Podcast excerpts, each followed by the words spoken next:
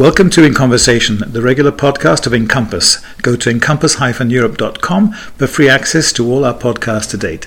This is Paul Adamson. And I'm in conversation with Jacob Poushter. Jacob Poushter is Associate Director, Global Attitudes at the Pew Research Center based in Washington, D.C. Jacob, you've been involved in a pretty major research uh, public opinion study recently under the broad theme of European public opinion three decades after the fall of communism. Can you tell me a bit about the reason behind this survey and, and your methodology to kick off the discussion? Sure, thanks for having me. Uh, we did a foundational survey in 1991 asking people's attitudes uh, the, after the fall of communism, what they thought about their lives. Um, and in 2009 and 2019, we decided to repeat aspects of that survey. And so we went back to countries in the former Eastern Bloc, Russia, Ukraine, um, in addition to Western European countries, to see how attitudes had changed since 1991 and how they now regard the changeover from uh, communism to democracy. And how big was your sample and which countries were surveyed? Uh, there was uh, 16 countries across Europe, um, located across Western Europe, so the UK, Germany, uh, EU Italy, member states. EU member states. But additionally, we also surveyed in, in uh, Lithuania, Czech Republic, Slovakia, uh, Russia, Ukraine, uh, Poland. You know, states that were on both sides of the Iron Curtain to sort of figure out how attitudes had shifted in both states since that time.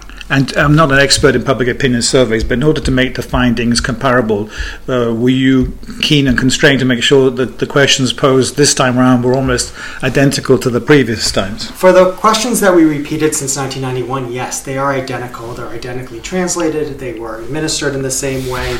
Uh, most of the Eastern European countries were face-to-face interviews, um, and I think overall it was about 16,000 people who we surveyed in these various countries in the fall of uh, 2019. Would, I mean, it's a big survey clearly, and lots of findings, uh, and lots of data out there. But we can't go through every single thing, obviously, in detail in the, in the time span of this podcast. But can you make us some highlights? What were the most, for you, interesting and even surprising results of this uh, this survey? Sure. Well, the, the, the, head finding is that people are still pretty positive on the changeover to um, democracy and to a capitalist economy. When we ask people whether this had been a good thing for their country, uh, most people in the Central and Eastern European countries that we surveyed say that yes, the changeover had been good, and that they and that they appreciate the movement to a market economy. Um, and we also found that these, this positivity towards the changeover existed both in 1991, 2009, and 2019. So there's still a lot of positive aspects of the changeover. And a lot of that is because people think that they're just doing better, that their standard of living is better, that it's improved uh, since 1991, and that their overall life satisfaction has improved. In the write up of this survey, you say that, uh, and I quote, even though most broadly embrace democracy, the intensity of people's commitment to specific democratic principles is not always strong. What does that mean in practice, and which countries in particular subscribe to that kind of feeling? Well, we asked questions about democratic rights and institutions. So when you ask uh, questions about whether they uh, think that free speech or free media or free elections are very important, most people said that they were, but there were degrees to that. Those in Western and Northern Europe tended to be more likely to say that those aspects of democracy are very important compared to some of the uh, Eastern European countries, especially places like uh, Russia and Ukraine, where there is not as much support for those democratic rights and principles. So the further, in effect, the further east you go, the less uh, obsessed, if you like, by people are about democratic principles. To some extent, yes. I mean, actually, those in those in Hungary were actually pretty keen on a lot of democratic rights when we asked the people in Hungary about that. But yes, a lot of the Central and Eastern European nations didn't put as much emphasis on those specific democratic rights as those did in Western Europe. So, other basic divides in terms of the Euro- European continent based on geography, east to west, is it based on, on generation, young and old, or are there are there clear dividing lines on, on key issues? Um, yeah, there's actually a dividing line on both geography and age. So, in terms of geography, uh, those in the uh, west are, are a little more positive on um, you know various uh, minority aspects. So, Yeah. you know, views of Muslims, they're more positive in the West. Uh, acceptance of homosexuality, those things are very clear in the Western European nations compared to the Central and Eastern European nations. On the other hand, those in the East are actually a little more positive about the future for their children. They're more likely Right. to say that children will be better off in the future, and that's something we've seen in many of the countries we surveyed. In terms of an age divide, um, there's a lot more positivity towards the changeover among younger generations. And in addition, uh, younger generations are also more positive on the EU in general. When we ask them whether they have a favorable view of the European Union, uh, in many countries, those those in the younger generation, which we define as 18 to 34, are more positive on the European Union as an institution. So, I mean, again, the, the write-up says uh, Europeans tend to believe in the ideals of the EU in broad terms, East and West, younger and older, uh, but they have complaints about how it functions. What are, what kind of complaints are these? Well, a, a lot of that a lot of that part of the survey comes from previous work that we did, where we found that there's there's a lot of um, worries about how the EU handles economic issues, how it handled Brexit, how it handles the refugee issues. So when Right. it comes to the specific issues that we ask about, there's a little more pessimism about it. But when we ask about fundamental aspects of it, do you have a favorable view of the European Union? Do you think the European Union has strengthened our economy? And do you do you think that um, you know the, the EU functions? There's there's a little more positivity. I will also say there's there's there's a sense that elected officials don't listen to people, and that's true across most of the countries in which we survey, and that includes EU officials. So, EU officials and both EU officials and politicians and, and national politicians get a relatively poor rating. Is that correct? Yeah, when we ask them about whether they whether those people listen to the needs of ordinary people, we get pretty negative ratings in most of the countries that we survey. So, why do you think the um, the younger generation is generally more bullish and, and, and positive about the future? Is this naive optimism or what?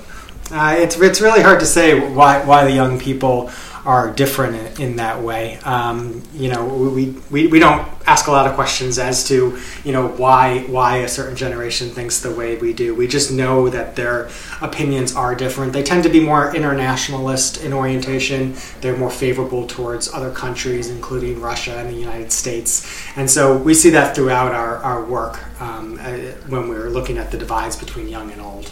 Well, let's go. Maybe press a bit more about this issue about democracy and people's commitment to, to democracy. You say that while democracy is a popular idea around the world, the intensity of people's commitment to it is not always strong. And you, quoting, for instance, representative democracy is widely embraced, but significant shares of the public in many nations are open to non-democratic forms of government as well. What are these non-democratic forms of government that seem to be so popular? Right. So we asked uh, a couple of years back in views towards five, uh, five political systems. We asked about representative democracy, direct democracy, a technocracy, um, a military uh, junta, and rule by a single leader. Um, and when we when we asked people in that survey, we did find that people generally support representative democracy. It's usually the uh, system of government that they approve of most. But there were significant minorities who said that they uh, would support a, a, government that was not a representative democracy, that was not a direct democracy, that was either a rule by one leader or rule by a military. And these were global findings. This this wasn't just uh, you know in Europe itself. It was around the world. So the commitment didn't matter by country. You know, when you look at Northern Europeans, they're much more committed to democracy. They're much more satisfied with democracy than those in the south and east of Europe, and the, and compared to some other places around the world. And those findings also this lack of maybe commitment, maybe it's too strong a word, but uh, appeal almost of a democratic principle. Does that also, in the east of Europe, uh, also apply to, to the young generation, or are they much more open to and keen on, on real democracy? Um, it, it didn't. There wasn't much of an age gap in terms of those uh, systems of government.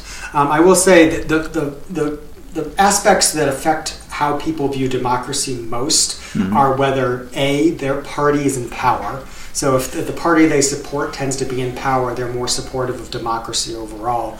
Or if the economy is doing well, if, if they say that the economy is doing well. If they say the economy is doing well, they tend to be more satisfied with democracy. So those two aspects are really the sort of more, uh, you know, driving force in terms of overall views of democracy in these countries. Well, I know as a, as a pollster, as, as, a, as a researcher, you're supposed to stay, well, you are staying neutral on, on the findings uh, produced by this survey. But on this issue about democracy in particular, because it obviously uh, strikes me as interesting and quite surprising finding, did it surprise you? Well, I mean, from, from our past research, I would say it's it's not too surprising in that when we ask about democracy in general, satisfaction with democracy, there's a range of, of, of, answers. But when it comes to the typical fundamental rights that, that people think about is associated with democracy, you know, free speech, free elections, freedom of the media, in some countries, freedom of religion, uh, people really do support those various aspects, those individual rights. You know, regardless of whether they actually say that they're satisfied with democracy or if they're willing to open to non-democratic alternatives. Those those fundamental rights tend to get a lot of support from people, not just in Europe but around the world. So you know, it, it's sort of the idea, the ideas of democracy, the the the aspects of it that people like, not necessarily always how how it's implemented. Okay, well let's let's start wrapping this up then, Jacob. Since we're recording this uh, in the heart of the European Union, Brussels, uh, let me ask you uh, a bit more about the findings with respect to uh, member states of the European Union itself, in particular some of the so-called founding fathers. In your survey, um, I'm not mistaken, you you show that uh, in countries such as France and Italy, who were there at the very beginning, uh, there's less and less support for the European Union. Is that correct?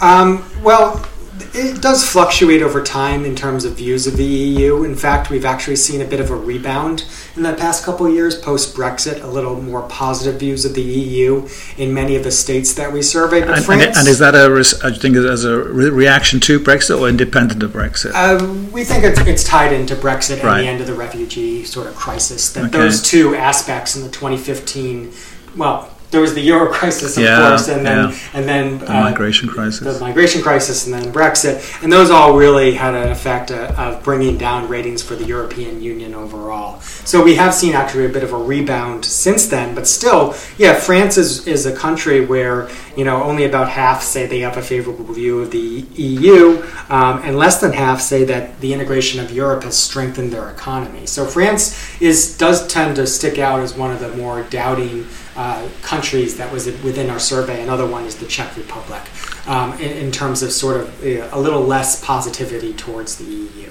So, a final, final question, then, Jacob. What are you going to do with all this, uh, all this data? Obviously, you're going around uh, Europe and the rest of the world making presentations and talking to people like me. But uh, are you, uh, is your audience as well, um, even though they have, may not be officially your clients? Are they, are they national governments? Are they EU institutions in this case? Are these people that do you think, at least at the very least, your survey results they should be on their on their radar?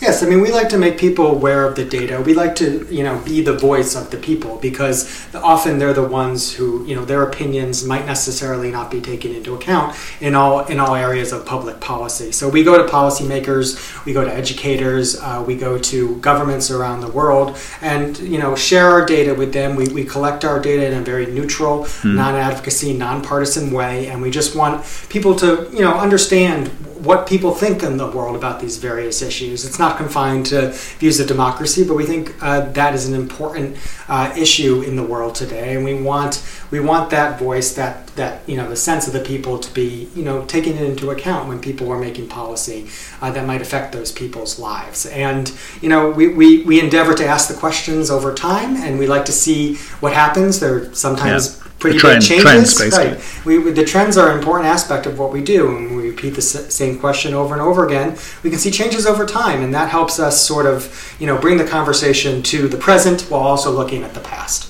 Okay, well, we have to leave it there. Jacob Poushter, thank you very much for your time. Thank you very much.